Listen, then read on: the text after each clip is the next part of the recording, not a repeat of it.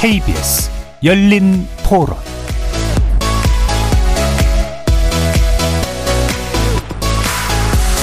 안녕하십니까. KBS 열린 토론 정준희입니다.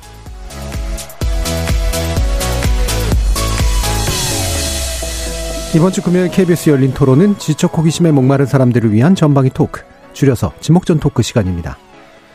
우리나라의 명산, 설악산 오색에 새로운 케이블카가 들어설 날이 머지않은 것 같습니다. 얼마 전 환경부가 이 사업에 대해 조건부 허가 결정을 내렸기 때문인데요.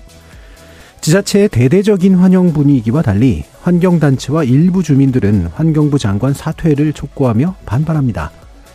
지난 40년 동안 케이블카 사업이 추진과 무산을 반복해온 건 이처럼 첨예한 의견 대립과 갈등이 있었기 때문일 텐데요. 설악산 케이블카 조, 설치 조건부 허가에도 사라지지 않는 논란, 지목전 일부에서 전방위 토크 나눠보겠습니다. 많은 호응을 받은 만화 검정 고무신을 그린 이우영 작가가 저작권 소송으로 힘들어하던 중 생을 달리했다는 소식이 전해졌는데요. 창작을 직업으로 하는 사람들에게 주어지는 권리인 저작권을 정작 창작자가 누리지 못하는 일 왜 이렇게 반복되는 걸까요? 이우영 작가의 사망으로 돌아보는 창작자의 권리 지목전 토크 2부에서 얘기 나눠보겠습니다. KBS 열린 토론 지금부터 시작합니다. 살아 있습니다. 토론이 살아 있습니다. 살아있는 토론, KBS 열린 토론. 토론은 라디오가 진짜입니다. 진짜 토론, KBS 열린 토론. 오늘 함께 해 주실 분들 소개하겠습니다. 나라를 걱정하는 물리학자 이종필 건국대 교수 나오셨습니다. 안녕하세요. 이종필입니다. 사람 사랑 공감의 소설가 서유미 작가 나오셨습니다. 안녕하세요. 서유미입니다. 규정을 거부한다. 한국 여성 변호사의 손정혜 변호사 나오셨습니다. 안녕하세요. 손정혜입니다. 시, 어, 시사 이슈 속의 경제 문제를 분석해 주시는 손서구 경제평론가 함께 해 주셨습니다. 네, 안녕하세요. 손서구입니다. 이렇게 물리학자, 소설가, 변호사, 그리고 경제평론가까지 각기 다른 전공 개성, 지식을 가지신 네 분의 출연자와 함께 만들어가는 지적 호기심에 목마른 사람들을 위한 전방위 토크. 문자로 참여하실 분은 샵 9730으로 의견 남겨주시면 됩니다. 단문은 50원, 장문은 100원의 정보 용료가 붙습니다. KBS 모바일 콩과 유튜브를 통해서 무료로 참여하실 수 있고요. 모바일 콩을 통해서는 보이는 라디오로도 만나실 수 있습니다. 지목전 토크 지금 시작합니다.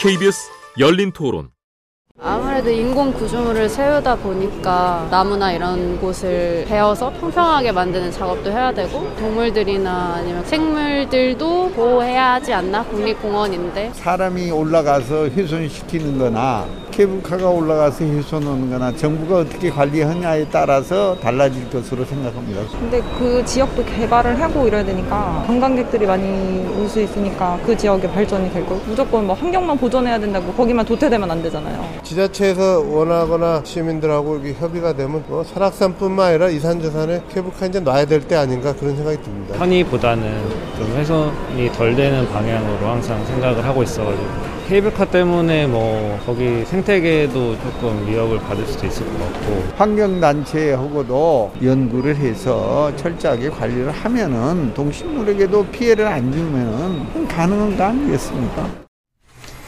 예, 제작진들이 골라주신 주제 설악산 케이블카 논란인데요. 어, 흔히 말하는 환경주의 쪽과 어, 지자체 관광 활성화 쪽이 대립되는 그런 이해관계를 가지고 있는 또는 견해를 가지고 있는 그런 이슈죠. 이거 상당히 갈등적인 이슈인데 오늘 어떤 갈등들이 나올지 한번 지켜보겠습니다. 자, 이 부분 어떤 생각들을 가지고 계신지 먼저 간단히 한번 의견을 들어볼까요? 이종표 교수님. 어, 저는 일단 케이블카 자체를 별로 안 좋아해요. 아, 예. 예. 뭔가 높은데 매달릴 거면 이런 게 너무 무서워서. 예, 남산도 안 가보셨나요? 어, 안 가봤어요. 어이구, 네. 예. 네, 케이블카 밑에서 보기만 하고. 음, 찐이시네. 네. 음. 그리고 산은 직접 내 다리로 이렇게 걸어가는 게 맞지 않나. 음. 남산도 이제 걸어서 가고. 네.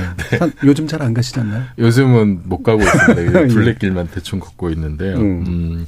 그래서 좀 저는 안 했으면 음. 좋겠다. 이게 흉물이 될 것 같고, 음. 어, 그리고 이게 사람들이 이렇게 그 접근하기 힘든 곳은 또 힘든 대로 내버려 두는 예, 것도 예. 음. 그것도 한 가지 방법이지 않을까. 음. 저는 좀 안 했으면 좋겠어요. 예. 기본적으로 이제 공포를 정당화하는 방식으로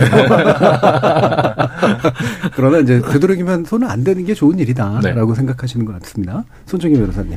어, 저는 좋아해요. 음. 관광지를 가는데 케이블카가 있으면 꼭 한번 타보고 싶고 음. 설악산도 케이블카가 운영되는데 사실은 일찍 가지 않으면은 주말이나 그 관광철에는 마감이 일찍 됩니다. 예, 예. 예, 그래서 조금 더 기회를 높이는 거는 의미가 있는데, 어, 약간 환경 보호 라는 차원의 공익적인 목적도 크니까 그걸 예. 이제 병행하면서 개발할 수 있으면 좋겠다라는 생각을 갖고 있고 사실은 케이블카 아니더라도 곤돌라 같은 거 뭐 서울 대공원이나 서울랜드에 있는 것만 하더라도 예. 타도 재밌어요. 음. 교수님이 안 타보셔서 네, 저, 그래서 어, 뭐 다른 것들에 대한 침해가 없으면 그래도 아주 소수는 필요성에 의해서 설치될 수 있지 않을까 생각하는 예. 쪽이에요. 그럼 기존에 있던 그 설악산 그 검금 광금성이라든가요 음. 올라가는 건 타보셨어요? 못 타봤어요. 아, 까 말씀드린 것처럼 네. 갔더니 마감. 음. 오후 3, 4시만 되면 마감이었던 음. 걸로 기억해요. 예. 네. 서 작가님은? 저는 그 설악산 국립공원에서 광금성 가는 케이블카 음. 여러 번 타봤어요. 예. 평일에는 좀 저는 네, 주로 네, 네. 주말엔 안 움직여서 음. 평일에 가서 많이 타봤는데 워낙 좀 시간이 짧기도 하고 음.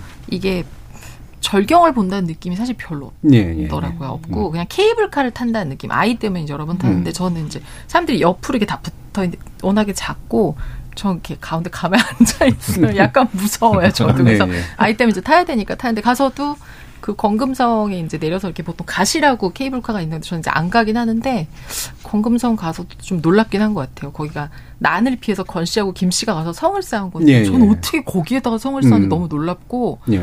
어 너무 하여튼 좀 신기했어요. 근데 음. 어 우리나라 그 케이블카가 생각보다 많지는 않더라고요. 예. 산에 국립공원에 근데 설악산에 생기면 에 관광 효과는 많이 생길 것 같기는 한데 또 이렇게 찾아보니까 의외로 막 되게 엄청 절경을 볼 수 있는 코스는 아닌 것 같다는 또 의견이 있어서 예.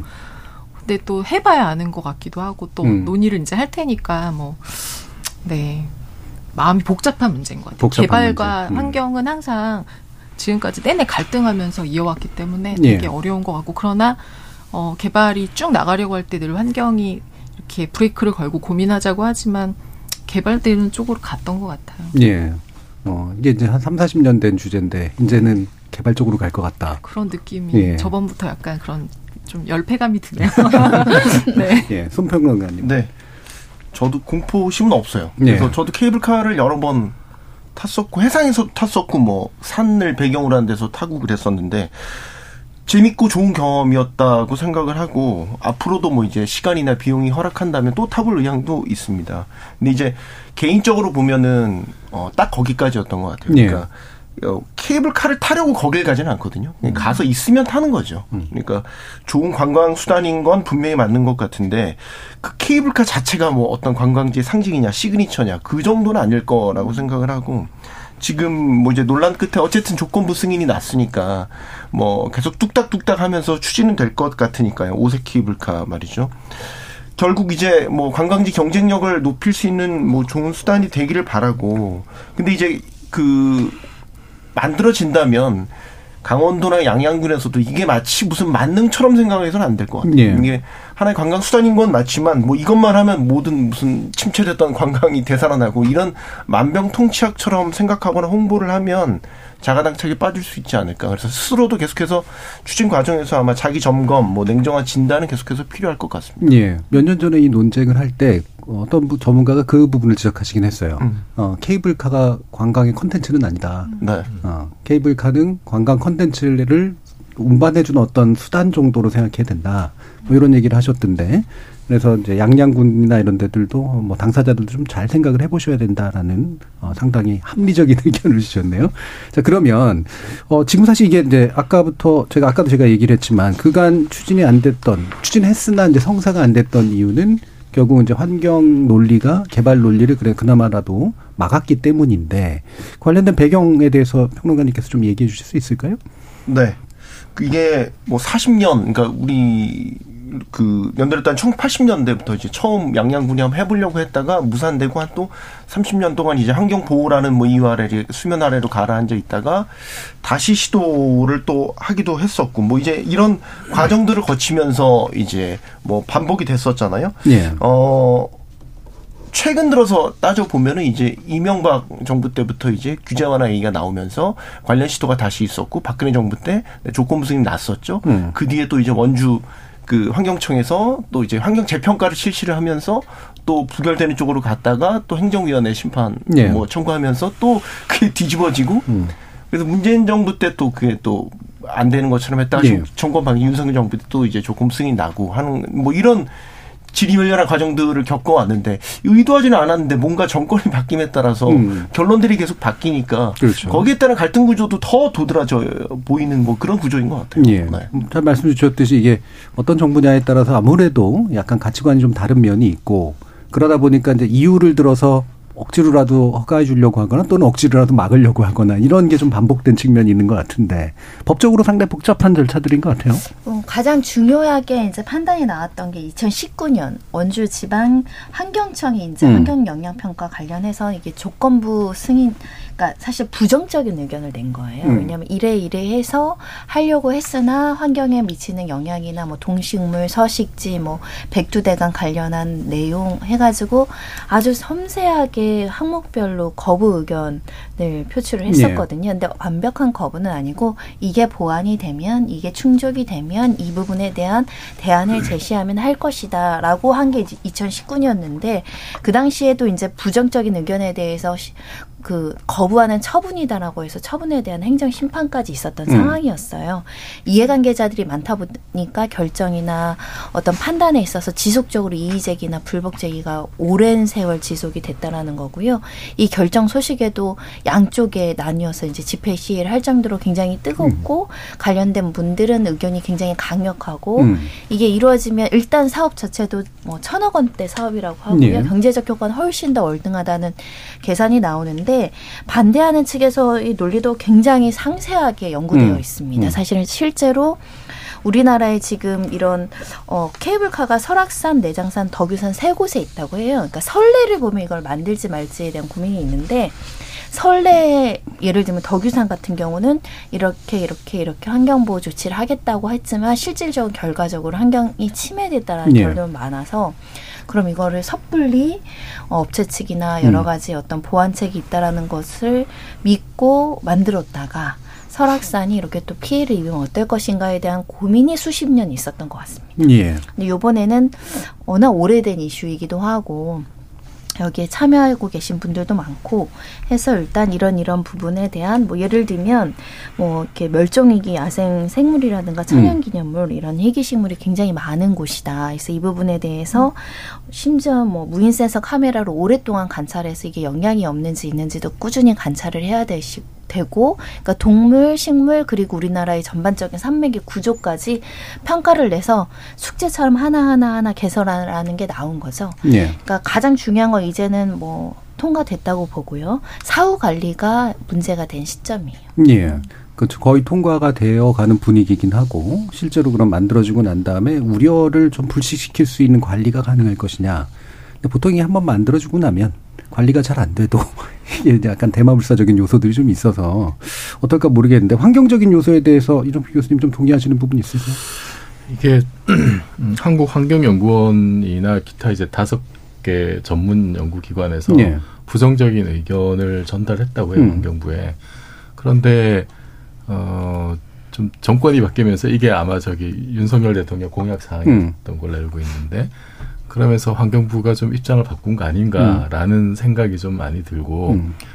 왜 환경부라면은 음. 그러면은 환경을 보호하는 쪽으로 네. 어, 음. 그런 입장에서 뭔가 좀 그 전문성에서 어떤 정책적인 의견을 내고 네. 대통령의 공약이라 하더라도 음. 다시 한번 재검토를 하게 하고 그렇게 가야 맞는 것 같은데 오히려 환경부가 앞장서서 좀 환경을 파괴하려는 게 아닌가라는 느낌이 음. 들어요. 그 최근에 저기 인기를 끌고 있는 그 넷플릭스 드라마 더 글로리에 보면 네. 왜 박연진이 음. 그 문동은에게 그러잖아요. 너, 너, 같은 것들은 저기 가장 큰 가해자가 가족이다. 네, 네. 라는 네. 그런 얘기가 있던데 이상하게 지금은 그 환경의 가장 큰 가해자가 환경부가 된 것 같은. 음. 이게 그냥 경제 논리 때문에 돈 때문에 가해자와 합의해 준 게 드라마 내용인데 네. 그 어머니가 아주 어마무시하신 분이었잖아요. 예, 예. 네. 환경부도 지금 보면 그 결국 경제 논리 때문에 환경 파괴에 합의를 해준 게 아닌가라는 음. 느낌이 들어요. 그 사실 이게 케이블카가 설치되면 일단 설치하는 과정에서 인공 구조물이 들어가니까 관련된 지역에 여러 가지 뭐 토사 유출이라든지 뭐 여러 가지 피해가 있을 예. 수도 있고 그 다음에 설치되고 난 이후에 이게 지금 대청봉 근처 뭐 조금 음. 위치는 좀 약간 원래만보다 변경됐다고 예. 합니다만 대청봉 근처면은 지금 공급성하고 비교가 안 될 만큼 음. 사실 높은 지역인데 그럼 그 정상 부근에 사람들이 어쨌든 지금보다 많이 갈 거 아니에요. 그러니까 많은 사람들이 갔을 때 그 부근에 그 어떤 자연 훼손 이거는 예. 또 피할 수 없는 거거든요. 예. 어 그리고 뭐 여러 가지 뭐 동식물 생태에 관련된 어떤 피해 이것도 이제 당연히 피할 수밖에 없고 뭐 구체적으로 보면 뭐 공사로 인한 나무 훼손도 있고 그다음에 사냥이 굉장히 지금 또 그 멸종 위기 보호종인데 예. 주요 종의 서식지 감소, 그뭐 토사 유출량 권금성 케이블카가 있는 지역에서도 지금 토양 유실 문제가 심각하다고 네. 하는데 어 이런 것들을 그 다 커버하면서까지 이 문제들이 해결이 되지 않은 상태에서 어 경제 효과 연간 천오백이십억 원. 음. 요거 때문에 그, 이렇게까지 해야 되느냐. 네, 네. 그 이전에 사실 뭐 설악권의 그 관광을 활성화하고 경제를 활성화하자라는 그 방안들이 굉장히 많이 나왔던 걸로 알고 있는데 예. 거기서도 사실 이제 제안들이 들어간 거 보면은 어 난개발을 막는 게 중요하다라는 게 중요한 전제 조건이었거든요. 음. 그뭐 예를 들면 이제 그 설악권의 해안선 같은 경우에도 관광 밀집 어떤 시설들이 들어가면서 그 해안 침식이 가속화되고 있다지 이런 얘기들이 있었어요. 예. 이뭐 산하고는 다르긴 합니다만 음. 케이블카가 설치가 되고 많은 사람들이 몰려갔을 때 당연히 지금 이거는 그 난개발 효과를 분명히 볼 예. 수밖에 없다. 그 차라리 뭐 그 뭐 설악산 진입 도로를 개선한다라든지 주차장 확충한다라든지 이런 것들이 사실 해묵은 문제인데 음. 그런 것들에 대한 종합적인 어떤 뭐 계획이나 이런 거 없이 케이블카나 딸랑 설치한다고 해서 예. 과연 문제가 해결이 될 건지 오히려 환경 문제만 더 심각해지는 음. 게 아닌가. 네. 예. 네. 그저 하나 예. 짚고 가고 싶은 건 사냥 음. 아까 이제 네. 멸종위 1급 잖아요. 네. 사냥에 대해서는 좀 그 분분한 의견이 있는 게 오히려 케이블카를 설치했었을 때 도보로 가는 여행객들이 줄기 때문에 사냥을 보호할 수 있다라는 게 지금 케이블카를 짓자라고 지금 쪽의 주장이에요. 네, 네. 그런 뭐 논리를 펴시더라고요. 있고 예. 이제 반대로 이제 반대하는 환경단체 측에서는 뭐 이제 예를 들면은 이제 서식지 자체가 그 경로를 따라서 만들어졌다고도 하고 예. 그다음에 케이블카에서 나는 소음 음. 움직일 때 나는 네. 소음 같은 것들이 이제 사냥이 스트레스를 받고 하기 때문에 산란에도 문제가 생길 수 있다 이렇게 산란? 대립을 하고 아까 이제 변호사님께서 이제 그 아마 사냥 조사도 그 조건문에 들어가 있어요. 예. 그 정밀 관찰에서 이제 사냥에 미치는 그런 서식지 영향 이런 걸 분석하는데 음. 더더욱 그런 걸 보면 짜맞추기식 조사가 되지 않아야 될 이유가 이런 데 음. 있다라고 보는 거죠. 예. 네. 일단 예. 저 요번 자료를 찾아보면서 좀 어, 주목했던 게 우리 인간은 소음 기준이 대부분 50데시벨, 60데시벨. 네. 수인한도인데 음. 이제 동물 같은 경우는 10데시벨 이하라도 굉장히 스트레스를 받고 네.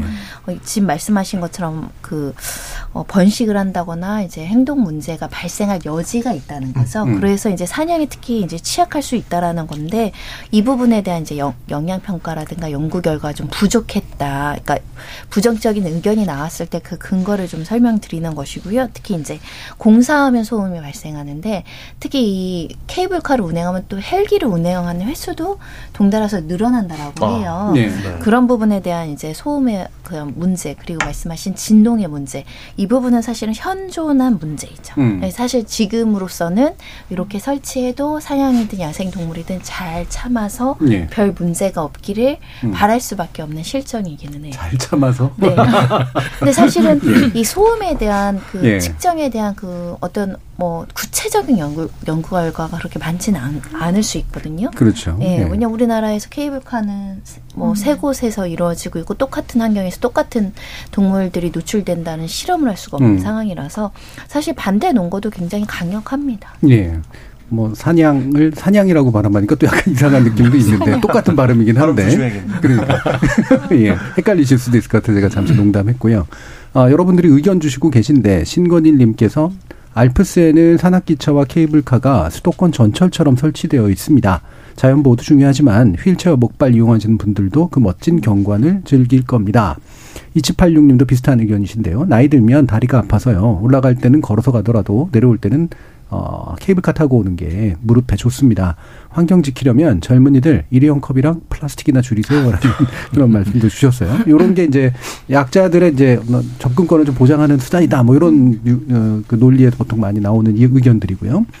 어, 7606님은 케이블카를 허용하되 사업자에게는 산불 발생한 지역에 일정량의 나무를 심도록 하는 조건을 붙이면 좋, 좋겠습니다. 라는 의견 주셨고, 2095님은 환경 보호를 위하여 케이블카 설치는 진짜 진짜 최소로 해야 된다고 생각합니다.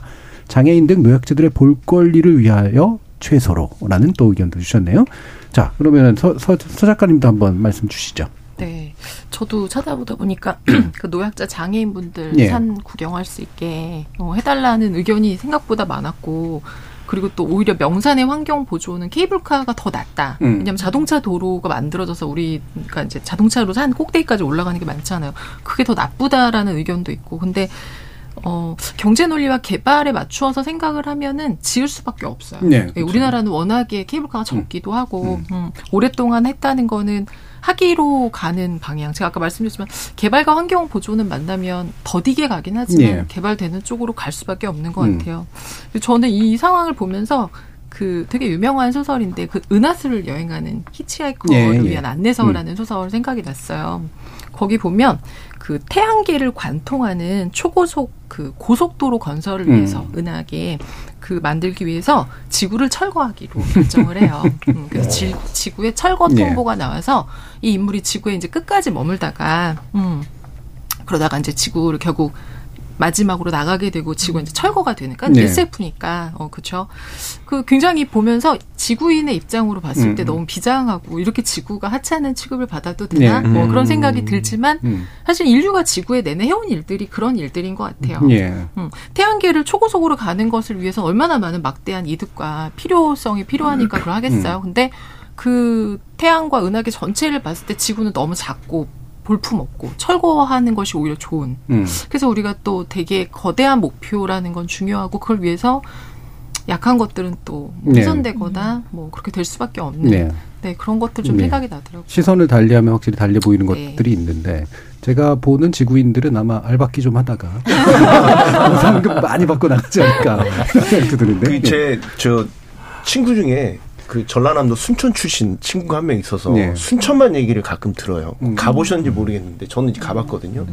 순천만 딱 가면 약간 이거는 이제 우리나라에 있는 관광지 수준을 넘었다라는 느낌이 들 네, 정도로 네. 굉장히 잘 습지라든지 네. 갈대밭 이런 게 굉장히 잘 보존돼 있고요. 아시겠지만 연, 아마 지역 관광지 중에서 아마 제일 네, 활성화 제일 네. 잘돼 있는 음. 곳으로 알려져 있죠. 근데 이제 그 친구가 예전에 어르신들 하는 얘기를 들어보면 그 순천만만 보면 그 순천 주민 어르신들이 음. 그렇게 화를 내셨대요. 네. 술 마시고 음. 불 질러버리고 음. 뭐 그런 것도 많대. 이 순천 이것 때문에 지역 개발 안 된다. 아, 예, 예. 한때는 또 그 습지 다 엎고 안에 음. 그 모래 퍼가지고 음. 건설 자재 한참 음. 붐 일었을 때 그거 내다 팔자. 그 사업도 실제 추진된 적이 있었대요. 예. 근데 만약에 그때 선택을 개발이라는 선택을 했다면 오늘의 이 순천만의 이 생태학적 가치를 우리 누릴 수가 없었겠죠. 그렇죠. 그러니까 음. 꼭 무조건 뭘 짓고 갖다 붙이고 해서 가치를 만들어낼 게 아니라 비워내고 그대로 보존하는 것도 네 예. 가치를 오히려 더 새로운 가치를 만들어내는 하나의 방법이 좋은 사례가 음. 딱 순천만이 아닌가 싶어요. 예. 네. 경제평론가님께서 이런 얘기를 하시니까 예. 훨씬 더 설득력이 있죠.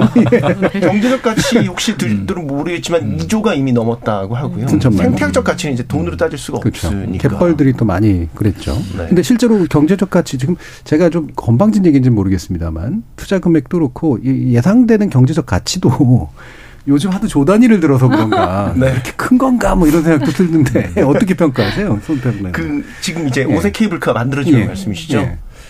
이게 그러니까 양양군이 자립도가 굉장히 낮은 그렇죠. 지자체잖아요. 예. 그 지자체 입장에서 연간 1,200, 200억 원 이상의 음. 어떤 경제적 효과를 발생한다면 굉장히 크다고 볼 수 있겠지만 하도 요즘에 엇걱거리고 음. 조조거리니까 음. 크지 않다라고 느껴지는 건 뭐 분명히 음. 있는 것 같고요. 어 근데 여기서도 지금 논란이 있는 게 이게 과연 이걸 자체도 고지고대로 믿을 수 있느냐라는 그렇죠. 네. 네. 반대되는 논리들도 많이 있어요. 예를 들면 경제적 효과 분석을 할 때 유입 인구라든지 뭐 관광객 유입 그런 것들 이제 예측을 해서 그걸 기반으로 해서 이제 시뮬레이션을 돌려서 예. 경제 타 그걸 하는데 어 최근에 인구 감소분이라든지 아니면 강원도로 유입되는 관광객 감소분 같은 것들을 제대로 반영하지 않았다라는 음. 의혹, 그런 의구심도 있고요. 그 다음에 이제 실제 케이블카를 운영을 하게 되면 연간 이제 의무 휴입 그 돌리지 못하는 그 휴일 수라는 게 있어요. 음. 그러니까 뭐 바람이라든지 그런 것들 네. 그런 게 365일 중에서 한 달 반 정도로 책정을 하고 계산을 했더라고요. 음, 음. 근데 거기서도 의구심이 있는 거예요. 그러니까 음. 실제로 거기 지역의 바람 세기를 알고 있는 지역민들은 이거 바람 고려하면은 한 달 반 쉬는 것 같아 안 된다라고 네. 보시는 분들도 많아요. 그러니까 음. 그 일수까지 따지면은 사실 실질적으로 경제적 가치가 지금 얼마 안 된다고 보지만 이것 자체도 부풀려 졌을 그러니까. 음. 가능성이 있다라고 보는 시각도 매우 있는 거죠. 예. 다만 이제 그 낙수 효과라고 음. 하죠. 예. 관광객이 와서 이제 케이블카 타고 지, 뭐 비용 지불할 그게 아니라 그걸 타고 와서 지역에서 또뭐 음. 다른 것도 구경하고 예. 뭐 돈도 쓰고 이런 아주 직간접적인 낙수 효과까지 다 바라보고선 하는 건데 그거에 대한 의구심도 있어요. 음. 제가 이제 속초 지금 케이블카 하나 음. 있잖아요. 음. 거기 제가 아마 가장 제가 아마 최근에 갔던 사람 중 한 명일 텐데 거기 지역 근처에 옛날 유명했던 그 숙박업소 이런 거 절반 이상 다 지금 문 음. 닫았어요. 네. 네. 케이블카 타는 데만 음. 사람 북적이고요. 음. 정작 그 주변의 식당이라든지 숙박업소 예전만큼 안 돼요. 네. 그러니까 지역민들도 처음에 만들어졌을 때는 말씀하신 대로 그런 뭐 경제 효과가 있다고 믿었었는데 지금은 다 시큰둥하다는 거예요. 지금 생각은 결국 케이블 사업자만 배불리는 거 아니냐라고 예. 뭐 비판을 하시는 분들도 있고 예. 그러니까 이걸 양양군에 대입을 해보면 결국 이것도 자칫 음. 자칫 음. 케이블 사업자만 배불리는 사업이 되지 않을까 이렇게 음. 의구심을 갖는 분들이 상당히 많이 있다는 예. 것도 네, 염두에 둬야 될 것 같습니다. 그렇죠. 지금 이제 새로 만들어질 때는 더 안쪽인데 산에서 음. 아마 자연 문제는 더 클 테고 사실 이, 그 들어오는 어떤 그 입구라든가 그 주변에서 소비할 수 있는 관광 자원이나 이런 게 상대적으로 적은 데기도 해서 어, 그런 컨텐츠 문제 또 여전히 또 나서는 것 같은데 음. 어 지금 이게 아무래도 이제 아까도 의견 주셨습니다만 알프스를 떠올리시는 분들 많을 것 같아요. 그렇게 음. 높은 산에 그렇게 많은 케이블카와 그렇게 많은 기차가 있어서 있는데도 스위스 잘하지 않느냐 이런 생각들을 하시니까. 근데 결국 스위스 같은 경우에도 그게 그 어, 설치된 공원이 국립공원 외부에 있다라는 이야기가 있거든요. 네. 그러니까 결국 우리는 지금 국립공원으로서 음. 우리가 세계적인 기준에 들어오는 설악산 내 자연 그 환경을 어떻게 보여야 될 것인가 특히 멸종 위기종이 많은 요 지역의 문제니까 음. 그걸 그대로 스위스에 가서 대입하기는 좀 네. 현실적인 문제랑 그 사정과 우리 사정은 좀 다를 수 있다라는 점을 말씀드릴 음. 수밖에 없고요. 결국은 이제 국민들에게 납득을 시키려면 그동안 2019년에 우리나라 국가기관의 환경청이 이래 이래해서 반대를 했잖아요. 네. 그럼 이 반대를 번복을 하고 다시 사업을 협의 완결을 해서 추진하려면 이 반대되는 행목을 어떻게 해소를 할지에 대한 음. 대안과 구체적인 플랜을 설명을 해야 되는데 예. 사실은 어렵지만 협의가 완결됐습니다만 나오고 이게 구체적인 플랜이나 이런 것들은 아직 음. 음. 약속을 받아내야 되지 않겠습니까? 그렇죠. 뭐 물론 뭐 음. 사업자를 현재 선정한 건 아니지만 적어도 이런 이런 이런 부분에 대해서 아까 뭐, 뭐 가서 화재 난 데 가서 꼭뭐 결국 투자 라는 건데 음. 이익에 대한 배분이고 이런 걸 지자체에서 아주 명확하게 하거나 국가가 직접적으로 관리하지 않으면은 말씀하신 대로 흐지부지 될 수 있잖아요. 약속했지만 예. 현실적으로 너무 어려워서 그렇죠. 뭐 했더니 예산이 그만큼 이익이 나지 않아서 별별 이유로 이게 지켜지지 않을 수 있어서 음. 시작하되 여기서 부정적으로 그 반대했던 논거에 대한 계획들을 굉장히 꼼꼼하고 투명하게 약속을 받아내야 돼요. 예. 그게 굉장히 중요한 것 같아요. 음. 그 스위스 같은 경우에 그 예전에도 설악산에 케이블카를 놓자라고 이제 주장을 하면서 정경련 쪽에서 음. 체르마트 예. 예를 든 적이 있다고 하더라고요. 그래서 뭐 마테오른 근처에 음. 뭐 호텔도 많고 식당도 있고 예. 케이블카도 있다라는 논리를 폈다고 하는데 실제로는 이제 그렇지는 않은 것 같고 음. 마테올은 그산 정상 주변에는 사실 아무것도 없고 예. 케이블카 호텔 같은 경우에는 굉장히 좀 멀리 떨어져 그렇죠. 있는 예. 거고 그다음에 융프라우 요후는 음. 이제 거기 전망대까지 이제 기차가 올라가는 예. 거죠. 예. 저도 예전에 한번 가봤는데 솔직히 저는 좀 그런 생각 들었 그냥 한번 보면 좋긴 하지만 그냥 음. 그걸로 그냥 끝나는 거였고 음. 사실 아니 스위스 하면은 자연 음. 친화적인 어떤 이런 나라라는 인식이 있는데 왜 굳이 여기 만들었을까? 음. 사실 좀 실망스러웠어요, 개인적으로는. 예. 그냥 우리 한 번 보고 많은 건데 이것 때문에 지금 여기에 이렇게 기차까지 놓을 일이었나. 음. 그리고 그건 상, 또 굉장히 좀 역사가 오래된 건데 그 환경 보호에 대한 인식이 지금만큼 이렇게 높지도 않았던 시대였던 것 같고 예. 지금은 오히려 그 주변에 뭐 있는 국립공원 근처에 있는 어떤 구조물들을 좀 이렇게 제한하거나 음. 오히려 없애는 케이블카를 없애는 방향으로 간다고 알고 있거든요. 음. 그리고 미국 같은 경우에는 국립공원을 처음 만든 나라가 미국인 걸로 알고 예. 있는데 미국에는 어, 엄격하게 인공 구조물을 설치 안 하는 방향으로 음. 뭐 아예 산불이 나도 제대로 잘 안 끈다는 얘기도 예. 있고 예. 뭐 가드레일 같은 것도 아예 설치도 안 하고 뭐 오목골 같은 것도 설치도 안 하고 그냥 있는 그대로 보존하는 걸 음. 원칙으로 하고 있다고 하더라고요. 네. 그래서 선진국의 사례도 그, 그 나라 형편에 따라 제각각 다르기 때문에 우리의 어떤 가치를 어떻게 세우는가가 저는 가장 중요하다. 음. 그, 여기서 생각을 해봐야 될 게 그 예전에도 사실 나왔던 아닌데 차라리 그 DMZ하고 금강산을 음. 연계를 해서 뭐 당장의 일은 아닙니다만 어, 그거 그 설악권 전체를 좀 넓게 봐가지고 그거를 그 평화 생태 공원으로 만들자 이런 계획들이 옛날부터 있었거든요. 예.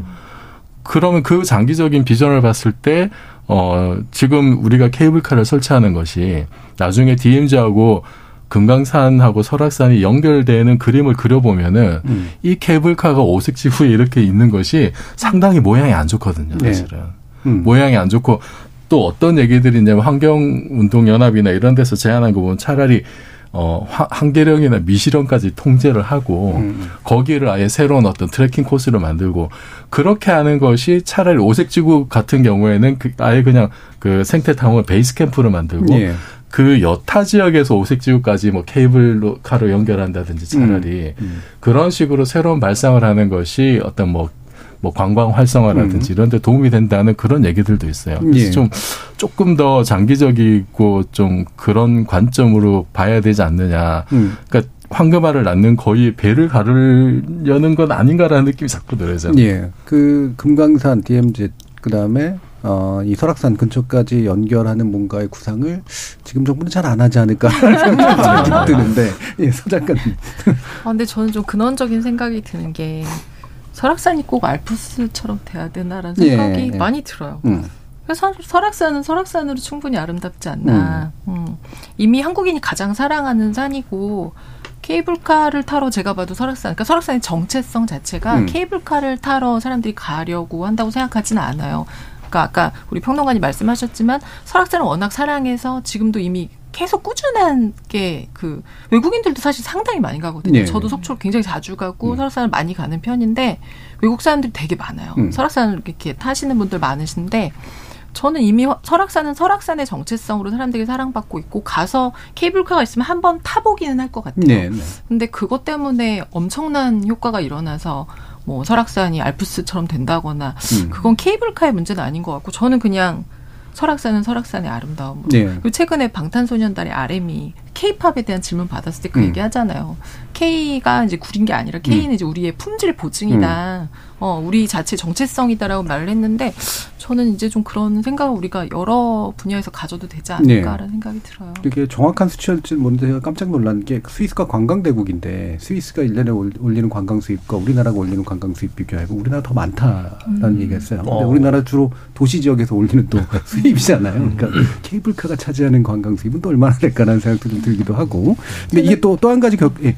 또한 그 상부에 이제 관광 수익을 어떻게 지역 주민이나 예. 이 살림에 배분을 할 것인가 굉장히 중요한 문제잖아요. 그렇죠. 그러니까 이런 사업을 시행할 때는 그 말씀하신 천억 이상의 수익이 예상된다면 음. 이걸 특정 사업자나 특정 지역민만 향유하는 것은 또 바람직하지 않은 것 같아요. 우리가 40년간 음. 고민 고민해서 사업을 음. 성사를 시켰다면 그건 전반적으로 어떤 환경이나 생태계나 좀 배분의 어떤 어, 가치가 있어야 되는데 일단은 사업이 시행되면 그 배분은 또 다른 사업자들, 다른 음. 지자체 뭐 이렇게 넘어가는 구조가 불신을 야기하는 거 아닌가 예. 그런 생각을 합니다. 예. 또 지금 한 가지 걱정되는 게 이제 아마 이게 우후죽순 음. 케이블카 붐이 일어날 가능성이 되게 높다 그러잖아요. 지금 지자체에서 막 행해나 하면서 기다리고 있는 배들이 되게 많다고 하던데 손평론가님 보시기에 이게 붐이 일 것 같으세요? 음. 아니 이미 발표 그 헬스 조건부 승인 나고 인제에서도 그런가요? 뭐 이제 우리도 이제 다시 속도 내겠다 막 이런 식의 음. 이제 지리산 얘기도. 네. 예. 아 지리산까지. 네. 그러니까 뭐 별로네. 음. 그렇게 될 것 같고요. 걱정되는 게 이게 사실이고 이게 결국에는 이제 지금 아까 말은 못했지만 지금 한 20여 개 국내에서 이제 케이블카 사업자가 이제 운행을 하고 있는데 예. 딱 수익 나는 게 통영, 남산, 음. 뭐한 네 개 정도밖에 안 된다고 네, 그러죠. 부산이나 뭐 이런 쪽도 그렇지 네. 않을까? 예. 그러면 나머지 18 사업지는 그냥 지금 적자란 얘기거든요. 그렇죠. 우주선 음. 늘어났을 때 우리 인구 뭐 5천만 외국인 관광이 들어온다고 해도 사실 얼마나 경쟁력을 드러낼 수 있을까라고 음. 본다면 사실 대부분의 사업지가 만성 적자에 빠질 가능성이 크다라고 보고 이게 지자체 관광 상품 보면 일종의 트렌드도 있잖아요. 예. 이게 이제 어떤 지역에서 뭐 하나 잘 됐다. 히트 쳤다라고 하면 이게 우후죽순격으로 비슷한 막 음. 들이 막 일어나잖아요. 대표적으로 뭐 둘레길도 지금 없는 데가 없죠. 예. 뭐뭐 또뭐 뭐 있죠 그 제가 정확한데 레일 바이크 레일 바이크 레일 바이크 예. 다 있어요. 예. 근데 이게 상당수가 관리가 안 돼서 황폐화된 것도 많고 예. 그냥 정말로 방치된 그렇죠. 것도 되게 많고 근데 이제 지자체들이 인식에 깔려 있는 게 일단 하고 보자 음. 짓고 보자 하면 아까 대마불사 말씀하셨잖아요. 그러니까 그러면 어떤 식으로든 굴러간다라는 인식이 음. 여기에 있기 때문에 결국에 나중에 지역 관광 상품이라는 게 천편일률적으로 다 네, 네. 비슷해지는 그런 경향도 음. 보이는 것 같고요. 이게 또 그러면 안 되는데 지자체 성과 지자체장의 성과로 예, 포장되기도 예, 음. 하잖아요. 선거에 나쁘게 악용되기도 하고. 음. 그러니까 해당 지역구 의원들은 아시겠지만 이 관광 관련된 예산 이제 따오지 못하면 죄인 취급받기도 해요. 예. 정말. 정말 치열하게 무슨, 무슨 수를 써서라도 예산을 받아오려고 이렇게 노력을 하고 있고 이런 과정에서 정말 하지 말아야 될 뭐 이런 일들도 벌어지고 하니까요. 음. 결국은 약간 난립이 될 것 같고, 음. 네, 그 과정에서 우리가 정말 눈 뜨고 보지 못할 음. 나쁜 사례들도 계속해서 나오지 않을까 걱정이 됩니다. 예. 네. 어, 모노레일 그 지자체들이 건설하고 나서 다 이제 거의 올스톱 되거나 예, 네. 유지도 잘 못하는 경우들도 많이 봤는데 유튜브에서 월드툴님이 한 번 타면 끝입니다. 만들어도 한 2년 뒤면 텅텅 빌 거예요라는 그런 의견도 또 주셨네요. 음. 서 작가님 어떻게 생각하십니까? 나가서 피켓 들어야 될 것 같은데요. 얘기를 하다 보니까 예. 네. 최근에 그래서 그 소설 쓰는 김남일 선생님이 예. 설악산에 올라가셔서 음. 스톱했으면 설악산을 음. 좀 내버려뒀으면 좋겠다 그 얘기를 하셨는데 혼자 가셨어요. 무슨 단체도 아니고 되게 마음을 알 것 같아요. 어 그냥 뭐라 그럴까요? 아까 이제 그 지역의 정체성 음, 얘기를 했었는데 음, 우리나라는 사실 좁고 음, 그리고 우리나라 사람들 근데 또 유흥은 좋아하고 음. 어디 아름다운 곳 가는 것도 좋아하는데 각각의 지역이 좀 각각의 특색을 갖는 아름다움이 있으면 예. 좋겠다는 생각이 좀 들어요. 그러니까 뭐를 하고 싶을 땐 어디에 가고 음. 그러니까 어디를 가나 다 똑같은 걸 누리는 게 아니라 예. 어, 좀, 어디는 뭐, 물이 좋고, 어디는 산이 좋고, 어디는 좀 가, 많이 걷고, 음. 음. 어디는 뭐 가면 정말 뭐 또, 뭐 어떤 모노레일도 타고, 이렇게 좀 음. 다른 방식으로 갔으면 좋겠는데, 아까 말씀하신 너무나 많은 이익들이 겹치고, 음, 그러면서 이제 이런, 다 같아지는 모양새. 음. 마치 성용하는 미인들 네, 같아지는 느낌이 음. 좀 있어요. 그래서 마음이 좀 아프고, 왜냐면, 우리는 이제 살다 갈 거지만, 음. 우리 후손들이 우리나라에 또 예. 살아야 되는데, 어, 아까 그 멸종위기 동물들, 그러니까 이제 음. 정말 세상에서 사라져서 그런 동물의 이름 자체가 없어지고 그런 동물이 있었다. 공룡처럼 되는 이제 동물들이 생길 텐데 그런 생각하면 우리가 잠깐, 그러니까 케이블카는 물론 어떤 사람에게는 꼭 있어야만 살 수 있는 것이기도 하지만 대체로 없어도 살 수 있는 거거든요. 네. 근데 어떤 동물이나 종은 생명이니까 되도록이면 지키는 방향으로 가면 좋겠다는 생각이 음. 들어요. 지금 6788님께서 케이블카 설치 필요합니다. 지역도 좀 삽시다. 경포대도 주저하는 마당에. 라는 말씀 주셔서 사실 이제 지역민들이 가지고 있는 이런 마음들 네. 충분히 좀 이해해 드릴 필요가 분명히 있을 것 같아서요. 아마도 이런 것들의 어떤 뭐랄까 매칭 펀드 네, 케이블카 안 만드는 대신에 어떤 건 한번 해보시죠라고. 음. 우리 열린 토론에서 했었는데 예. 나르는 택시 예, 예. 수직 상승하는 네. 택시 음. 조만간 출시한다면 예. 상까지 예, 상까지 이렇게 올려. 그 이동 약자분들은 예. 그럼 케이블카는 또 예. 이렇게 도태되는 기술 아닐까요? 아까 어떤 또, 또 분께서는 어, 케이블카 만약에 만들면 장애인하고 약 노약자만 이용하게 해주십시다라는 그런 의견도 주셨습니다. 자, 어, 일부를 통해서 약간 어려운 문제긴 합니다만 지역민들의 어떤 개발에 대한 욕구와 어, 필요성에 대해서 동의하면서도 동시에 환경에 대한 여러 가지 우려들 부식시킬 수 있는 방법 무엇일지 좀 지혜롭게 논의해 봤으면 좋겠습니다. 일부는 여기서 마치겠습니다. 여러분은 KBS 열린도 함께하고 계십니다.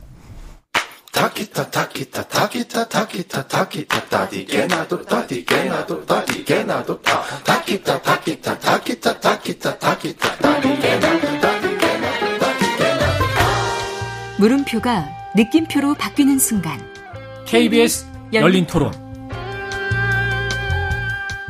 사실 너무 마음이 아프죠. 왜냐면 우리 애들이 검정 고무신을 보고 자란 세대들인데 그때 재밌게 본 걸로 제가 기억을 하거든요. 잘못된 계약 때문에 그런 일이 벌어졌다면은 확실한 사실을 밝혀서 이분의 명예를 회복시켜 드려야 되지 않을까요? 저작권이라든지 지적 재산권이나 이것은 전적으로 보장돼야 되고 공정한 보상이 되도록 법이 더 아주 촘촘하게 제도가 돼야 문화가 더 발전할 수 있지 않겠느냐 그런 생각합니다. 그런 일이 많이 비슷한 일이 있을 거 아니에요, 그렇죠? 일뿐이 아니라 가수들도 그렇고 뭐 이거 노래 작사 작곡한 사람들도 그렇고 저작권이라는 걸 다시 한번 손을 좀 봐야 될 것 같아요. 지적 호기심에 목마른 사람들을 위한 전방위 토크. 서유미 작가, 손서구 경제평론가, 이종필 건국대 교수, 그리고 손정희 변호사 네 분과 함께 하고 있습니다. 자, 출연자의 픽 서유미 작가님께서 가져오셨는데 네. 뭐 많은 분들이 좀 아실 거예요. 그래서 이게 네. 더 특히 검정 고무신 요, 요 작품 자체가 되게 좀 뭐랄까 애착과 향수 이런 걸 불러일으키는 측면이 있어서 음. 더 아마 공감하시는 분들이 많은 것 같은데 예전에도 사실 이와 유사한 자료로 한번 논하신 적도 좀 있었었죠. 음. 예, 네. 작가님 말씀 주시죠. 네, 지난 3월 12일에 이제 만화 검정 고무신 그린 그 이우영 작가가 자택에서 이제 생을 달리했는데요. 예. 어, 평소에 저작권 소송 문제로 힘들어했다라는 음. 유족의 얘기가 있었고, 어, 이 저작권 소송 문제 내용이 이제 어떤 거냐면, 어, 이분이 그 이우영 작가랑 동생 이우진 작가가 음, 이 검정 고무신의 캐릭터를 가지고 이제 만화를 그리게 됐는데 본인들이 계약할 때 어, 자신들의 저작권, 그러니까 2차 저작권이죠. 예. 만화 내용 이외의 것들, 음. 캐릭터나 뭐 영상이나 이런 것들을 이제 출판사한테 다 넘기는 양도하는. 방식으로 음. 양도하는 방식으로 계약을 했기 때문에 본인들이 만화를 그 캐릭터 가지고 만화를 그렸더니 캐릭터 대행 회사가 음. 자신들의 허락 없이 검정곰신 캐릭터를 등장시킨 만화를 그렸다라고 이제 이분들에게 소송을 음. 건 거예요. 그래서 이분들이 피소를 당해서 4년 동안이나 소송을 진행하고 있었던 상황이라고 해요. 그래서 평소에도 내가 원작자인데 왜 내 캐릭터를 내가 사용하지 못하고 대행 회사의 허락을 받아서 그려야 하는가? 내가 왜 피고인으로 이 재판을 받아야 되는지 모르겠다라고 하면서 많이 힘들어했었고 사망하기 이틀 전에 이제 법정에 그 계속 그러니까 공방 중이었던 네. 거고요. 제출한 진술서에 저에게 검정 고무신 제 인생의 전부이자 생명이다. 자기가 창작자의 권리를 찾을 수 있게 도와달라라고 했는데 그날도 이제 어떤 해결이 나지 않은 음. 상태로 다시 또 넘어가게 돼서 어, 이런 지금 일련의 이야기들 봤을 때 문장만 봐도 얼마나 이 좌절감, 네. 자괴감이 심할지 이분이 우리가 이제 기영이 기철이 나오는 검정 고무신이 이제 배경 자체가 60년대, 70년대거든요. 음. 저는 이분이 나이가 많으신 줄 알았는데 72년생이세요. 예. 그러니까 20대 때, 그러니까 자기 만화가의 인생 자체가 검정 고무신 때문에 시작이 됐고 정말 인생의 대부분의 시간을 이 만화하고 이제 함께 어, 지내왔고. 근데 아마 그 부분에서 힘드셨으니까 인생 자체를 좀 뭔가 그 거부당하거나 음. 음 그러는 느낌 아마 받으셨을 것 같아서 왜 이런 일이 계속 반복될까라고 음, 하는 부분들 좀 같이 이야기해보고 네. 싶어서 갖고 왔습니다. 음. 병이 있으시긴 했는데 이게 아마 이 과정에서 생긴 네. 심리적인 고통 이런 게 아마 그거 상당히 영향을 미치지 않았을까라고 심각할 수밖에 없는데 또 연배도 비슷하시고 또 여러 저작들도 가지고 계신 이종필 교수님 또 남다르신 느낌이 있으실 것 같은데. 어. 음.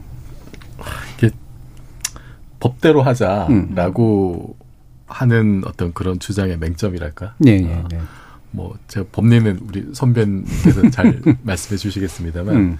그런 걸 떠나서 그 방금 이제 말씀하셨던 저작자인데 저작권 위반 이후로 피의자가 돼 있는 상태. 음. 아, 이거는 상식적으로 잘 납득이 네. 안 되는 음. 상황이고 창작자가 창작의 결과에 대해서 뭐 제대로 된 보상을 못 받는 걸 넘어서는 음. 수준인 것 같아요. 그렇죠, 이거는. 그렇죠. 음. 어, 왜, 왜 자기가 만들어낸 어떤 결과물에 대한 어떤 최소한의 어떤 뭐 권리 이런 네. 게 지금 봉쇄가 존중도 없었던 거죠. 어떤 네. 면에서 보면. 네.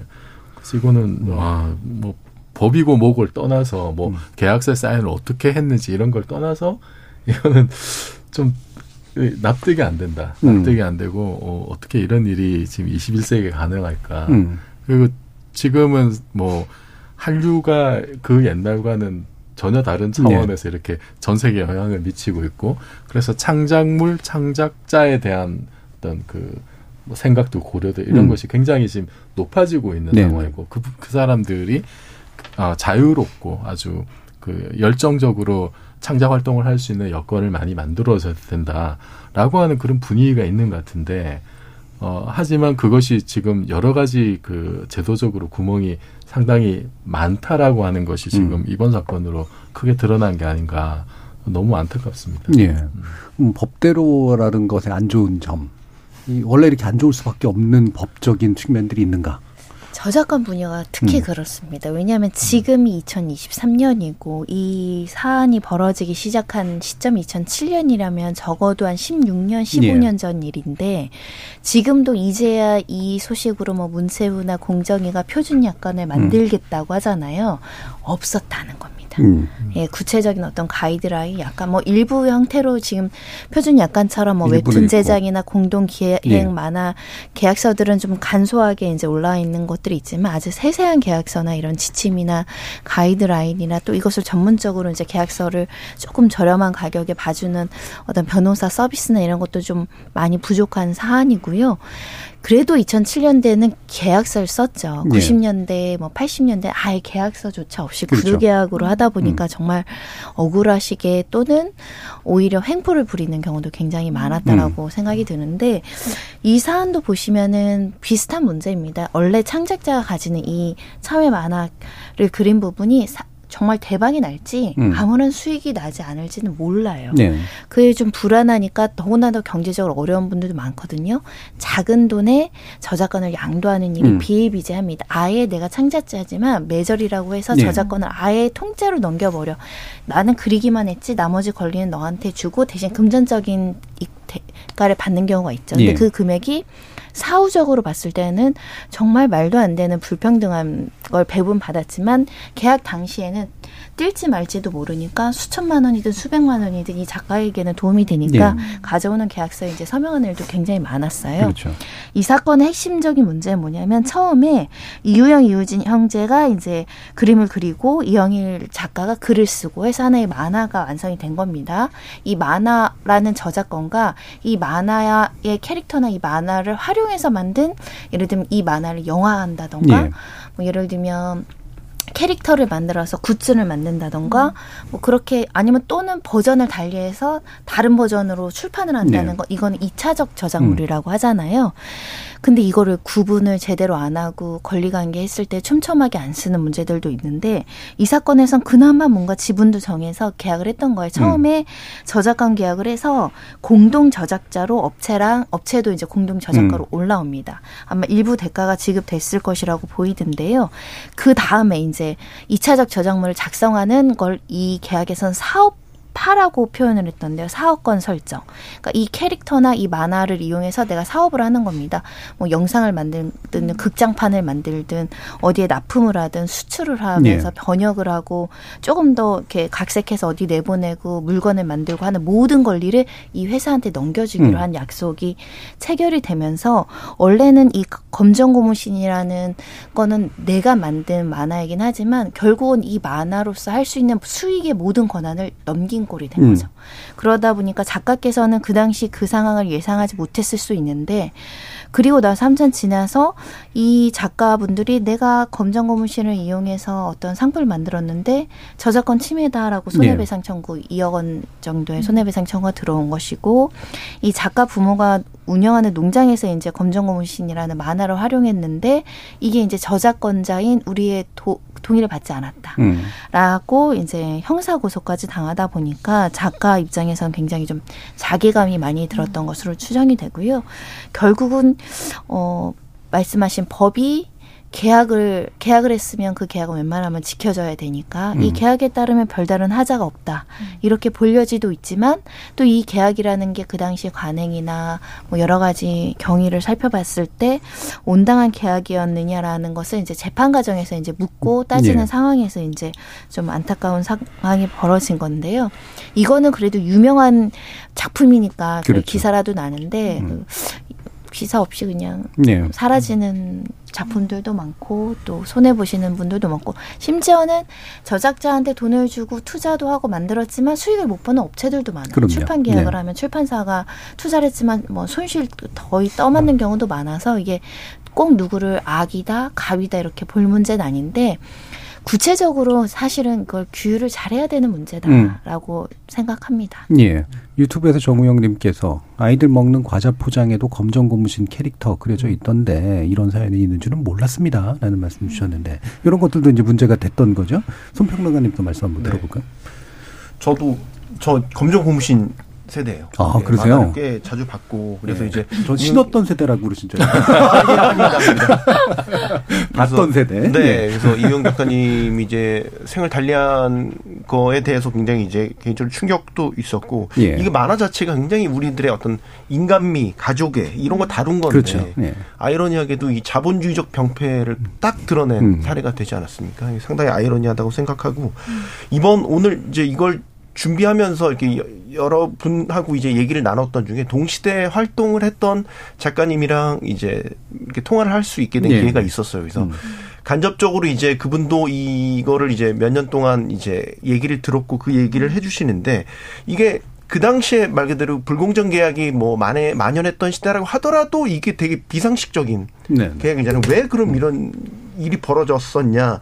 어 그분 얘기를 이제 회사를 굉장히 신뢰하고 믿었다라는 거죠. 뭐 그런 얘기들을 하고 이 계약이 갱신되는 과정에서도 계속해서 어떻게 보면 출판사의 압박, 감언이설 이런 것들에 의해서 결국엔 사인을 할 수밖에 없었지 않았겠냐라는 네. 얘기도 하셨고 아니 왜 그런 주변에 조언을 구한다거나 그래도 음. 유명 작가신데 왜 조금에 그런 걸 도와주지 않았냐라고 했더니 작가님들의 그 작업 형태 자체가 음. 혼자 하시는 작업들이 많고 그렇기 때문에 고립되어 있고 주변이랑 이렇게 의사소통이나 커뮤니케이션을 잘 안 하시는 이제 그런 그렇죠. 예, 너무 끄떡거리죠. 네. 뭐 이제 그렇게 이제 작업 행태들이 잡혀져 있다 보니까 아마 주변에서 제대로 된 그런 조언을 받지 못하지 않았겠냐 음. 그런 얘기들도 하시더라고요. 그래서 참 안타깝다라는 생각이 들고 저는 이제 이번 사안이 어떻게 보면 업계에 또 하나의 변화의 돌을 던진 거라고 생각을 하거든요. 근데 이 사례가 정상적인 사례는 아니란 말이죠. 그래서 네. 저는 이번 사태를 다루면서 이유영 작가님 사례에만 매몰돼서는 안 된다고 생각을 해요. 이게 창작물이라는 예술로서의 가치를 살려야 되는 것도 있지만 분명히 뭐 K 콘텐츠라는 측면에서 비즈니스적인 측면에서도 잘 그 가치가 공존하고 상생할 수 있는 생태계를 이번 기회에 잘 만들어야 된다라고 보고 그게 이영 작가님의 죽음을 헛되지 않게 하는 방법이라고 생각을 합니다. 예. 예. 그저 같은 경우에 이제 주로는 장으로 참가하는 그러니까 특정한 장을 써서 이제 학술서나 이런 것들을 쓸 때 하는데 원고료는 꽤 많이 주는 편인데 이렇게 많이 안 팔릴 책이잖아요. 그래서 이른바 이제 저작권을 넘기는 음. 실질적인 계약을 맺는 경우들이 많은데 이와 유사한 경우에 그 서유미 작가님 같은 경우에 이른바 매절 계약 같은 것들을 권유받았다. 음. 그런 경험이 있으신지 아니면 뭐 실제로 해, 하시 해보실 생각이 있으신지. 아 저도 예. 맺은 계약 중에 매절 계약도 있어요. 예. 뭐냐면 이제 뭐 고전물 같은 거 다시 쓰기, 뭐 현대어로 음. 쓰기 그거는 이제 한 번에 쓰고 이렇게 주고 음. 집계도 잘 안 되고. 그렇죠. 어 그러니까 어, 사실은 이제 그 아까 그 이효영 작가님의 그 계약서 부분. 음. 저도 보니까 초반에는 계약서를 좀 그래도 꼼꼼하게 음. 하셨던 것 같은데 이 계약이 이제 5년 지나고 뭐 이런 식으로 갱신을 하면서 아마 출판사가 이게 좀 되기도 하고 하니까 아마 훨씬 더 본인들한테 그 이익이 되는 방식으로 많이 음. 가져갔던 것 같은데 일단 작가분들이 계약서를 봐도 잘 몰라요. 음. 뭐가 엄청 되게 두꺼워요. 엄청나게 뭐가 많고 어 그래서 그리고 그거를 이렇게 계약을 할때뭐 물론 요즘 이메일로도 보내주시기도 네. 하지만 대체로 만나요 출판사 앞에서 아직도. 하죠. 근데 네. 앞에서 내가 이분을 네. 두고서는 막 엄청나게 모르면서 막 찾아서 막 보고 뭐 누구한테 묻고 이게 잘 안 되고. 그렇죠. 예, 그래서 이렇게 이런 거죠. 그러니까 아까 신뢰를 말씀하셨는데 이 출판사가 그동안 내왔던 책들이 있고 음. 음, 해왔던 일들이 있고 많은 작가들이 했을 텐데 크게 문제가 없었으면 나도 괜찮지 않을까? 내가 네. 뭐 이렇게 대작가라고 그렇죠. 뭘 그걸 문제가 있더라도 뭔가 구체적으로 어. 떻게 고쳐야 되는지 사실 맞아요. 모르죠. 그래서 네. 어 그래서 아마 계약서를 봐도 잘 모르고 계약서를 잘 보지도 않고 음. 잘 봐도 모르고 그다음에 어떤 문제가 또 생겼을 때도 돈에 대해 이야기하는 걸 되게 그렇죠. 어려워해요. 음. 어려워하고 힘들어요. 물론 어떤 출판사나 뭐 편집자 분들 중에서는 에이 뭐 그 작가님 엄청 돈 밝히던데 무슨 돈 얘기하는 거 어려워하냐 뭐 이런 얘기 할 수 있는데 예. 어 맞아요. 그럴 수 있지만 예. 그 밝히는 작가님도 다른 분야의 그 정도 연차에 그 정도 위치에 있는 분들이 밝히는 것과는 비교가 안 될 거예요. 음. 작가가 돈을 밝혀봤자 예, 예. 뭐 정말 그거는 너무 제가 회사 생활을 해봤을 때 느낀 것과 작가분들을 만났을 때 너무 달라요. 개념 음. 자체가 너무 다르세요. 그리고 일단 법의 영역이나 뭔가 다툼의 영역으로 넘어간다는 것 자체를 너무 기본적으로 되게 스트레스를 많이 받고 음. 이제 아까 고립 뭐 이런 얘기 하셨는데 굉장히 깜짝 놀라는 맞아요. 극한, 예. 맞아요. 극한된 표현이죠. 예. 근데 일단 자신이 가지고 있는 표현 수단 이외에 다른 수단과 만나는 것 자체를 굉장히 어려워요. 음. 잘 못하지. 뭐 음. 그림 그리는 분들, 음. 어 진짜 뭐 만화 그리는 분들, 글 쓰는 분들이 예를 들면 뭐 숫자의 단위, 그러니까 돈의 단위, 뭐 퍼센트, 그 다음에 뭐 법의 단어 음. 이런 것들로 하는 게 너무 어려워서 그것 자체로 문제가 부딪히면 일단 일단 뒤로 많이 물러나시는 편이에요. 그래서 예. 그래도 최근에는 많이 나아진 게 출판사들도 많이 좀 그 계약서를 많이 이제 서로 만나서 좀 많이 만지기도 했고 예. 그다음에 사실 이 앞에 이제 백희나 작가님의 그렇죠. 구름빵 음. 그림책 때문에 사실은 또 되게 많이 음. 좀 각성한 부분도 있고 그분도 사실 이그 구름빵이 부가가치 4,400억 원 정도 음. 잡았고 책 매출만 20억 원이 넘거든요. 네. 근데 이 작가분이 가져간 게 1,850만 원이에요. 음, 음. 초반에 계약할 때 계약금 850만 원, 그다음에 전시회하고 그림 팔면서 1,000만 원을 가져가셨는데 이제 이 출판사 쪽에선 뭐냐? 한 번도 만나보지 않고 검증이 안 된 작가에게 우리가 계약금 850을 쓰는 건 굉장한 일이다. 음. 그래서 자기네는 그러니까 뭐냐면 계약서상이랑 법적으로 전혀 문제가 없고 그래서 백희나 작가님이 어그 소송을 했지만 결국 패소를 이제 하게 되셨는데 네. 네, 그 저는 그런 것 같아요. 이 부분들이 맞아요. 법적으로 문제가 없죠. 왜냐 계약서 가 그렇게 음. 되어 있으니까. 근데 그렇게 많은 이득을 보면 인간적으로 음. 그렇죠. 그렇지 않아도 이게 꼭 그렇게 소송을 해서 그렇게 가서 다투어서 음. 이걸 가려서 이 작가가 패소를 하게 하는 것이 인간의 책을 만든 출판사도 좋은 것인가라는 네. 생각을 좀 하게 되고 근데 아무튼 그런 한 분의 커다란 실패와 이 그 또 누군가의 죽음 이런 것 때문에 이제 더 많이 바뀌긴 하겠죠. 이제 후배들이 이득, 이득을 보는 건데 누군가 어떤 죽음 때문에 뭔가 바뀌는 건 좀 마음이 아픈 것 같아요. 예. 유튜브에서 권은미님께서 법은 최소한이어야 한다는 말이 떠오릅니다. 저작자 본인에게 권리가 없다뇨 이해가 안 간다 이런 말씀도 주셨어요. 이종민 교수님 계속 고개를 끄덕끄덕 거리고 계셨는데. 음. 저는 그 번역을 할때 예. 번역 은 보통 이제 매절로 많이 그렇죠. 하잖아요. 예. 저는 번역도 인쇄로 많이 하거든요. 음. 인쇄로 하거나 이제 저도 그랬는데 예. 한 500원 받았나? 예, 하이브리드. 어차피 이게 예. 뭐 제가 쓴 책이나 번역한 책이나 그렇게 뭐 많이 나가지는 예. 않습니다만 어쨌든 그냥 저는 인쇄로 하는 게 그냥 아예 속편해서 음. 그렇게 하고 그 최근에 그 책 계약한 거는 계약서에 보니까 2차 저작물에 대한 어떤 음. 그 수익 배분 비율이 있더라고요. 그래서 그 사실 그 아까 말씀하셨듯이 정말 이 비율 조정 문제를 꺼내는 게 네네네. 굉장히 이게 좀 스트레스입니다. 그 자체가. 그렇죠. 뭐가 맞는지 모르겠고. 네. 근데 그 거기 그 계약서에 적혀 있는 비율이 예전에 계약했던 비율보다 좀 낮더라고요. 예, 예. 그래서 조정을 해달라고 음, 음. 제가 굉장히 어렵게 정말 음, 용기를 내서 음, 음, 얘기를 해서 그 조정이 한 번 된 적이 있고 또 한 번은 출판은 아니고 그 다른 모 방송사에서 강연 프로그램 음. 관련한 계약서를 이제 그 쓰게 된 적이 있었는데 그 계약서를 보니까 거기도 2차 저작물이었던 것 같은데 그 관련한 어떤 권리 규정 이런 게 저 법은 잘 모르는데 뭔가 느낌적 느낌이 음. 내가 뭘 할 수 없는 것 같은 네. 나에게는 저는 어쨌든 강연 그 창작자가 되는 셈인데 음. 거, 내가 할 수 있는 건 별로 없고 네. 나에게 책임만 지워지는 그렇죠. 것 같은 권리 규정이 아니라 뭔가 의무, 의무 규정 같은. 그래서 이거 어떻게 하지? 이, 네. 그 제가 좀 검토를 해봐야 되겠습니다라고 했더니 이제 그쪽에서는 아 다 이렇게 쓴다라고 이제 보통 그러죠. 네. 그게 이제 굉장한 압박감이 되는 거예요. 사실 네. 다 이렇게 그리고 거기 뭐 저, 보다 훨씬 더 뛰어나고 유명하신 분들 다 이렇게 하고 음. 다 사인했다. 음. 왜 이렇게 까다롭게 구세요? 약간 어. 이런 느낌을 그, 그, 말은 안 하지만 안 하지만 그게 네. 생략돼 있는 것 같아요. 네. 그 압박감.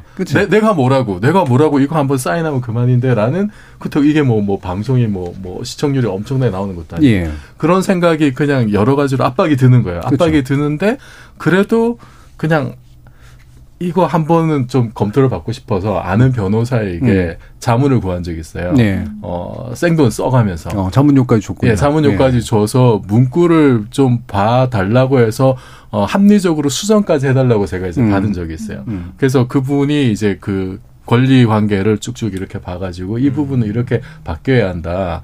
너무 이거는 그 회사 쪽의 권리만 주장하는 네, 네. 것 같다라고 해서 그 받은 적이 있는데 결국은 그 계약서를 못 쓰고 다른 이유로 어쨌든 일이 네. 성사되지 않았습니다만 음. 그 과정을 겪으면서 아 이 부분은 최소한 이제 이 정도 수준까지는 내 권리를 주장해야 되는 거라는 걸 저도 배우게 됐어요. 음. 그래서 그 사실 그 문구 이렇게 자문 받는 비용이 이제 좀 몇십만 원 들긴 했는데 네. 좋은 비용을 지불하셨네요. 네네네 좋은 비용을 지불한 것 같고 음. 그리고 사실 아무리 이렇게 한다 하더라도 이게 그 당사자끼리 그냥 이렇게 합의를 하고 계약을 해버리면은 그걸 다시 되돌리기 굉장히 그렇죠. 어렵잖아요. 네. 어려우니까. 네. 아예 그냥 좀 큰 틀에서 만약에 이제 2차 저작물 같은 경우에 뭐 원래 1차 저작물의 수익의 뭐, 뭐 100배나 뭐 몇백 배 이렇게 수익이 나는 경우에는 음. 아예 그냥 캡을 씌워가지고 그렇죠. 좀뭐 네. 새로운 어떤 뭐 계약을 하게 한다라든지 100배 넘는 순간은 뭐 수익의 절반 정도는 아예 원조자한테 줘라. 음. 새로 계약하지 않는 한, 음. 뭐 그런 좀 강력한 조치를 취한다라든지. 예. 이게 지금 우리나라가 디지털로 전환이 되면서 사실 2차 저작물은 대체로 디지털 저작물일 가능성이 예. 많은데 그것은 지금 새로운 플랫폼이 열리면서 이게 수익이 곱하기 몇십 배, 몇백 배가 날 수 있는 구조잖아요. 음. 근데 그 이득을 어떤 유통업체만 누린다는 거는 너무나 부당하고 음. 새로운 어떤 창작물의 창작 욕구를 완전히 꺾어버리는 거죠. 예, 예. 좀 새로운 제도가 좀 필요할 예. 것 같습니다. 지금 유튜브로 보시는 분들은 아실 텐데 지금 이종 교수님 머리가 휘날리고 있습니다. 제가 몇십만 원 없이 말씀드릴 수 있는 게 굉장히 예. 많은데 예. 그래서 예를 들면 스포츠 선수들 같은 경우 워낙 의뢰지에서 불공정한 계약을 많이 체결하다 보니까 에이전시를 의무화해야 된다. 네네. 개별 계획이 아니라 반드시 에이전시든 변호사 등 어떤 전문가들이 개입을 해서 뭔가 권리관계 조정해야 된다 이런 논의가 있어요. 아직까지 이제 창작자들 분야 분야엔 그런 건 없지만 적어도 계약할 때는 한 템포. 아, 제가 좀 변호사님, 자문 변호사님이 있는데, 자문이 없어도 음. 자문 변호사님이 있는데, 음. 이거 저는 잘 못 알아들으니까, 음. 어, 그쪽이랑 얘기하세요라고 넘기시는 센스. 음. 그러다 계약이 불발될까봐 약간 음. 마음이 불안한 마음이 있지만 그래서 도장 찍으면 더 돌이킬 수 없는 손해가 네. 있을 수 있다는 것 음. 말씀드릴 수 있고요. 몇십만 원으로 그 계약을 수정을 했는데 몇 몇 천억, 뭐 몇 백억, 뭐 심지어 몇억 단위의 이득이 발생할 수 있잖아요. 네. 그런 점 말씀드릴 수 있을 것 같고요. 저작권 계약이 어렵지만 또 찾아보면 또 쉽게 이해하실 수 있는 부분이 있는데 첫 번째는 저작권을 누가 등록하느냐가 가장 중요합니다. 음, 음. 보통은 내가 저작권자고 저 사업자는 배포, 복제, 발행만 한다고 그렇죠. 생각해 홍보만. 음. 근데 저작권 규정으로 가져가는 경우 있거든요. 음. 그것만 보시면 됩니다. 그래서 공동 저작권자로 올라가는지 내 단독 저작권인지 그리고 이차적 저작물 작성권이 나에게 있는지 아니면 상대방에게 넘어갔는지 아니면 공동으로 항유하지만 수익 배분은 어떻게 하는지 그리고 수익 배분에서 가장 중요한 건 비용을 어디까지 공제할 것인지 예, 예. 수익이 예를 들면 매출은 100억 났는데 음. 우리가 90억 썼어 비용이 그렇죠. 그래서 10억만 예. 나눠줘요 음. 그럼 비용 부풀릴 수 있잖아요 그거 가지고 싸우는 거예요 음. 그런 조 조항들만 머릿속에 기억해서 이야기할 수만 있고 특히 음. 이제 크레딧이나 어떤 어디에 저, 저작권 표시하는 데 있잖아요. 저작자 표시 네. 제일 중요하죠. 네. 저작자를 손정해와 회사로 하느냐 손정해로 하느냐는 정말 하늘과 끝의 차이거든요. 네. 내가 비록 무명 작가라고 하더라도 요것만 포인트만 해도 계약하시는 큰 무리는 없어요. 예. 근데 아 내가 뭐 당장 500만 원, 5천만 원을 나한테 투자한다고 이런 큰 회사에서 음. 나를 알아봐 준 거야. Thank you. 예. 정말 그렇게 후회하시는 분들 좀 있었어요. 알겠습니다. 그, 굉장히 도움되는 말씀을 주셔가지고 네. 지금 손정혜 변호사님이 에이전시로 삼고 싶은 분들을 위해서 제가 전화번호 지금 불러드렸습니다. 아니 제가 안타까운 사연을 너무 많이 봤어요. 예. 네. 예. 말씀하시죠. 저희가 근데 이제 얘기하다 보니까 예. 이제 이우영 작가님 사례 안타까운 사례가 있기 때문에 조금 이제 너무 그 플랫폼 회사들이나 제작사 측을 너무 이제 악마화는 예, 음. 이게 저희가 좀 치우치면 안 되는 게 요즘의 계약은 그렇진 않다고 하고 2차 저작물에 대해서도 충분히 음. 수익 배분이라든지 뭐 우리 케바케라고 하는데 뭐 작가님들 아주 소위 잘 나가시고 유명한 작가님들은 굉장히 계약도 유리하게 하시고 네. 신인 작가들에 있어서도 많이 개선이 됐다고 해요. 예전에 음. 불합리하다고 했던. 음. 그러니까 저게 너무 일방으로 몰아가면 안 될 것 같고 음. 이제 그 그런 제작사 측에서 최근 들어서 2차 저작물에 대한 이제 문제가 되는데 거기에 대해서 좀 불만 아닌 불만을 갖고 있는 거는 네. 모든 논의 자체가 너무 결과론적이라는 거예요. 그러니까 음. 내가 예를 들어서 히트하는 어떤 캐릭터를 만들어내는데 이걸 가지고 제작사나 혹은 플랫폼 회사가 2차 저작물을 통해서 유통시키고 다른 걸로 해서 돈을 엄청 벌었어. 근데 나는 얼마 못 벌었어. 근데 반대의 경우로 쪽박을 차면 어떨 거냐라는 거예요. 예, 제작사나 플랫폼 회사들은 음. 쪽박을 차는 것까지 리스크를 안고 예. 선 투자를 해서 2차, 3차 제작물 파생 가치를 만들어내는 거. 거기에 대한 권리도 자기네들은 분명히 가지고 있어야 된다라고 음. 보는 거죠. 근데 지금의 논의의 중심이 너무 결과론적이다. 음. 잘된 케이스 가지고 어느 한쪽으로 좀 몰아졌던 거를 갖다가 다 일반화시키면은 자칫 큰 오해를 불러일으킬 수 있다. 이 부분을 예. 꼭 짚어. 예, 맞는 말씀이세요. 매니지먼트 계약이 똑같은 구조인데 예. 내가 걸그룹을 10개를 투자를 했어요. 음. 5억 원씩, 5억 원씩. 하나가 뜰까 말까잖아. 그렇죠. 나머지는 예. 다 손실이에요. 그러니까 음. 뜨는데 어떻게는 많이 수익을 창출해야 평균적으로 예. 이득을 남길 수 있기 때문에 이게 그런 구조로 이제 어 계약이 진행돼서 이 구름빵 사건에서도 법원이 보니까 이게 될지 안 될지 모르는 상황에서 일단은 사업의 리스크를 부담하는 차원에서 저작권을 양도받고 예. 대신에 비용을 지불했다라는 점을 중요하게 봤거든요. 예. 그래서 결국은 이해관계 조정인데, 그러니까 이제 우리 예술하시는 분들 어, 너법 잘 몰라서 글씨가 음. 지렁이 같아 이러면은 좀 문제니까 알고 이게 어떤 음. 구조이고 이 사업성의 회사가 가지는 위험 부담이 뭐가 있고 내가 가지는 위험 부담이 뭐가 있고를 알고 사업체들은 항상 아유 대박 나면 당연히 이거 수정해서 나중 나중에 다 배분해 주리죠. 예. 음. 하지만 계약서에 안 지켜 있으면은 사람 마음이 그게 안 예. 되니까요. 그런 그렇습니다. 것 같아요. 유럽 같은 데는 미국하고 또 저작권 규정이 달라서 기본적으로 저작권자의 저작권을 양도할 수 없게 음. 네. 음. 아예 이제 일단 못 네. 박아놓고 2차 이제 저작물부터 음. 이제 비율을 조정하는 그런 방식을 음. 쓰도록 해놔서 이게 원천적으로 좀 어떤 문제들을 해결해야 되느냐는 문제는 고민 그리고 제도적으로 할 필요가 있을 것 같아요. 6150님, 예. 네, 죄송합니다. 지금 표준계약서 이제 개정 예. 작업 진행 중이잖아요. 근데 이제 지금 되게 중요한 계기를 맞은 것 같아요. 이제 이영 작가님이 이제 돌아가신 그거를 계기로도 어쨌든 지금 진행되는 과정을 정말로 잘해야 되는 게 이 시장 자체의 파생 가치라는 게 기하급수적으로 커지고 있거든요. 예. 그러니까 지금 웹툰 시장은 이미 1조 5천억 원까지 커졌고 웹소설도 지금 음. 1조 원대.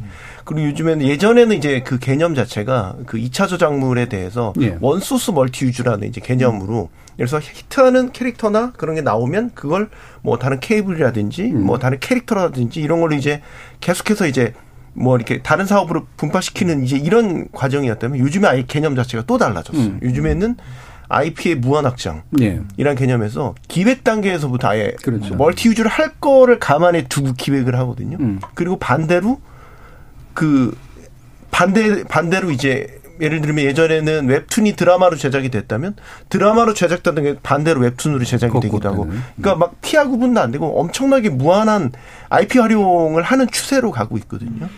이 상황에서 지금 이 표준 계약서를 개정하고 있기 때문에 이걸 정말 잘 만들어 두지 않으면 음.